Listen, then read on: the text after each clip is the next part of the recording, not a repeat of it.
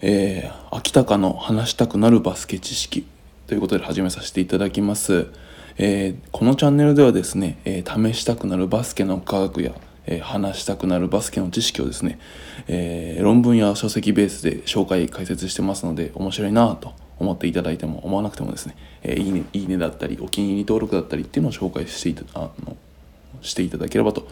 思います。はい、本日はですね、えー、人に話したくなるバスケの知識ということで、えー、織茂武彦さんの話をしたいなと思います、えー、現役27年間、えー、49歳まで続けたレジェンドはですね今に生きるというところで、えサムネイルに書かせていただきますが、えどういったことなのか、え説明してさせていただきます、えまず織茂武彦さんの話を少ししたいと思います。簡単な経歴をですね、えー、先ほど言ったように現役生活は27年で49歳。49歳ですよ。49歳までプレーを続けた日本バスケ界のま大レジェンドですよね。はい。えー、トヨタ自動車時代にではですね、えーと、日本の制覇優勝をですね3度経験されてる方です。もともとトヨタ自動車は強か強くなかったんですけどまあ強く持ってったような方ですね。はい。で、えー、北海道ではですねレバンガ北海道では、えー、異例のですね選手権社長をですね9年間も務めています。で背番号の9番は、えー、永久欠番にレバンガ北海道で永久欠番になっています。うん。選手権社長の9年と背番号の9っていうのが一緒っていうのを今回知ったんですけど、まあ、たまたまですかね。はい、で国内トップリーグでですね日本人選手初の通算1万得点を達成というところで、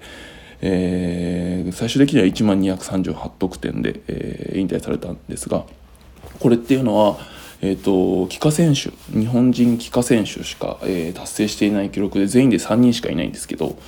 えー、マイケル・パーカー選手が1万2196得点、まあ、去年までの記録ですけどまだ現役やられてますあと現あの引退されてしまいましたが桜木 JR 選手が1万991得点で引退されてますが、えー、その3人しか1万得点記録してないんですが、えー、そのうちの唯一の日本人選手が織茂さんというところです。はいまあそうなんですよねあの JBL とかその前の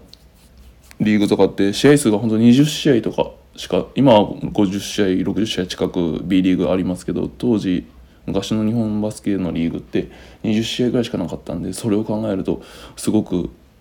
あのー、難しい記録っていうのは分かるんですが、まあ、今後はこの1万得点も簡単に達成される方がいると思うんですが、えーまあ、少なくとも日本人選手としては初の1万得点。はい、現役生活27年で達成した記録というところです。はい、織茂さんの、えーと、簡単な経歴は以上になりますがその織茂さんがですね、えーと、本を出されていて今月かな？2020年10月今月発売された本だった気がしますがえー、99%が後悔でもという本を出されています。サムネイルにも写真あの貼ってありますが、えー、この本にですね、えー、についてちょっと紹介この本の中の、まあ、一文をですね紹介させていただきます、うん、えっ、とですねこの本の中に書いてあるのが例えば例えばですよ。今すごい辛いとても辛い思いを持ってたとして過去に後悔の念を過去に後悔を覚えていてもそれを解決するために未来をずっと待ち続け続けるのは、えー、もっと辛いと、まあ、何かを何か手を打たなければ今は変わらないというところが書いてあります。なので、えー、今にフォーカスし続けるしかそういった未来を変えるっていうことはできないんじゃないかっていう文があります、はい、でさらにですね、まあ、バスケットボール選手として49歳までプレーすることも、まあ、リーグ通算1万得点することも、まあ、北海道で、ね、社長をやるのも、えー、北海道で最後引退をするのも全然もう想像すらしなかったと。結果全ては、まあ、ずっと今にフォーカスし続けて、まあ、今があるというふうな文章があります。これあの27年間現役やったからこそ言えるしなんかすごい重みが出るんですけど結局一年一年というか本当に今今この瞬間を、えー、一生懸命生きることで今最終的に27年間も現役やってましたよというところなのかなと思って面白い面白いと言ったらあれですけど、えー、すごく重みのある文章だなと思ったので紹介させていただきます。でここから、えーとまあ、解説というか、まあ、どうすればいいかってこの文章から考察したいと思いますが、えー、結局今にフォーカスし続けた結果今があると、まあ、未来とか過去を変えられないからってことだと思いますがそういったところです。で、えー、基本的には人生って、まあ100%時間がまあ、あるとしてそのうちの30%は大体寝てますよね。24時間のうち8時間7時間8時間ぐらい寝てますよね。まあそれを削るとかなり、えーと、パフォーマンス落ちるんでやめた方がいいですが24時間のうち8時間ぐらいはまあ30%ぐらい寝てると。でそのうちのさらにですねじゃあその16時間のうちどういうふうにみんなが生きてるかというと大体習慣が50%を決めていると。習慣が人生の50%を決めると。逆にその意識で自分の意識下で物事を決めるというのは大体さっきの睡眠時間を除くと大体20%ぐらいしか自分の意識下で、えーまあ、それこそ1日20%ぐらいしか自分の意識では決めていないというところが、えーとまあ、メンタリスト DAIGO さんがいらし言わ言われてますが、えー、習慣がもう人生の半分を決めてしまいますよっていうところがあります。で今に生きるんですけど今に生きるにも習慣をを形作らないと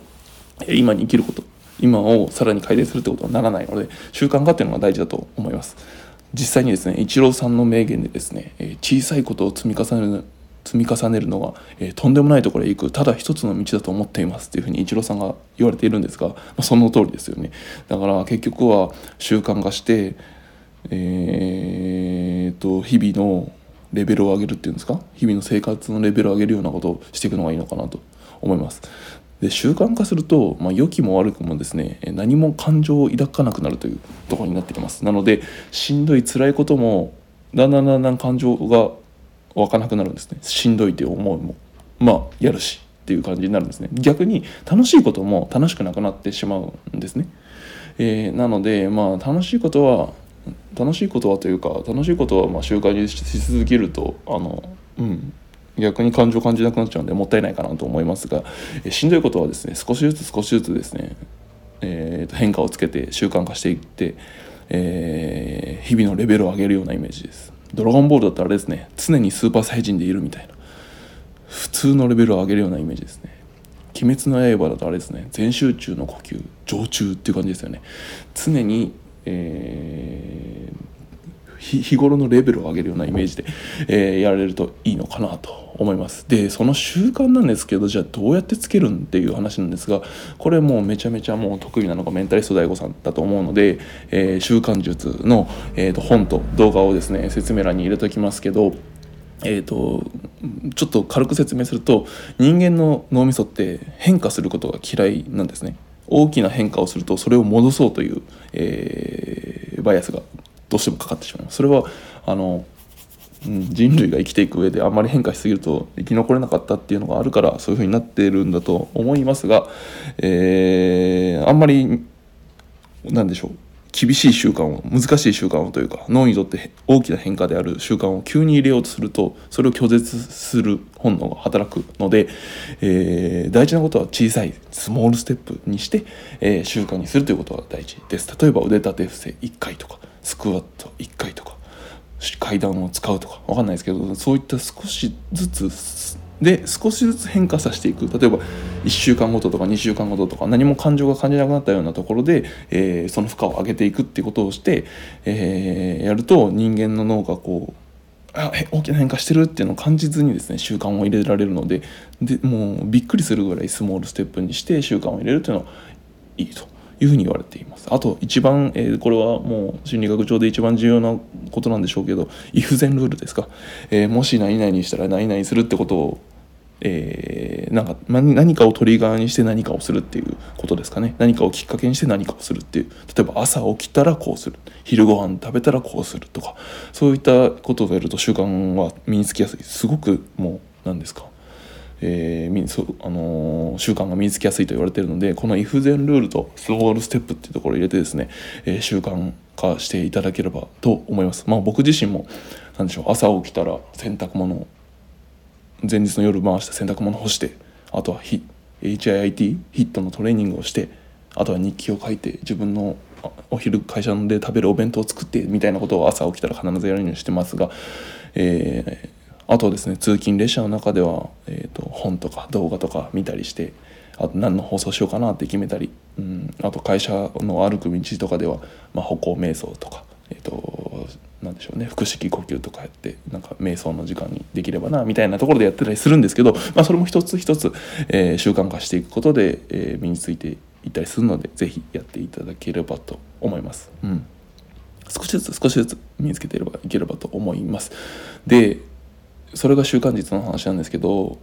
習慣術を身につけることで今により生き今のレベルをより高めるということですよね。でもう一つが、えーと、時間術ですね時間。えーと、これメンタリスト DAIGO さんの本とか動画とかで、えー、言ったり書いたりしてありますけど時間基金っていう言葉があってですねえー、人間ってやることがたくさんあって時間が足りないっていうふうに感じてしまうとですね生産性がすごく下がって実際に時間が足りなくなってしまうようなことがあるんですよ。だからこうわ忙しい忙しいって思うとよりこうパフォーマン自分のパフォーマンスがうわこれもやんなきゃあれもやんなきゃって思うと自分のパフォーマンスが落ちて結果として時間が足りなくなるってことがあるんですね。なのでできれば、えーと、焦りの気持ちというのはない方がよくて、あこれだけやろうとかいうところを決めてですねやるのがいいですね。だから焦ってるなと思ったら深呼吸。あえて深呼吸を入れたり僕も会社でああちょっとテンパってんなとか思ったら少しあえて10秒ぐらい30秒ぐらい呼吸を整えてですね、えー、やったりしますけど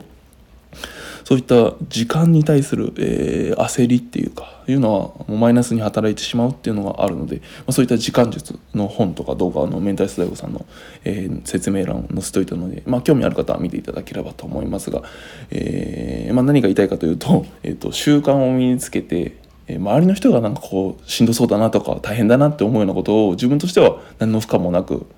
まあ、トレーニングだったりするっていうのは大事だと。いうところです。で習慣をつけることで、えー、日々やることというか自分の自分を高めることを増やしていってで実際に、えー、時間が足りないというかあれもやんなきゃこれもやんなきゃっていう思いをできるだけ減らして時間的な余裕気持ち的な余裕を作って自分のパフォーマンスを上げる時間基金というのを逃れるために、えー、そういった習慣を時間危機を逃れるために習慣術を身につけてでそのやることを精査して少なくかん思って、えー、物事を取り組んでいくってことが重要なのかなと思いますので是非この習慣術と時間術っていうところを身につけて、えー、大山さんみたいに、えー、ですね、えー、今に生きるようなことをやっていけるといいのかなと思思ってちょっとこの織茂さんの本「99%が後悔でも」という本からえー、ちょっと抜粋してでそれでさらに、えー、解説したというところをさせていただきました、えー、そんな感じですね。うん。また来週動画やりたいなと思いますので、えー、ぜひ次回も見ていただければと思います。はい。では以上です。ありがとうございました。失礼します。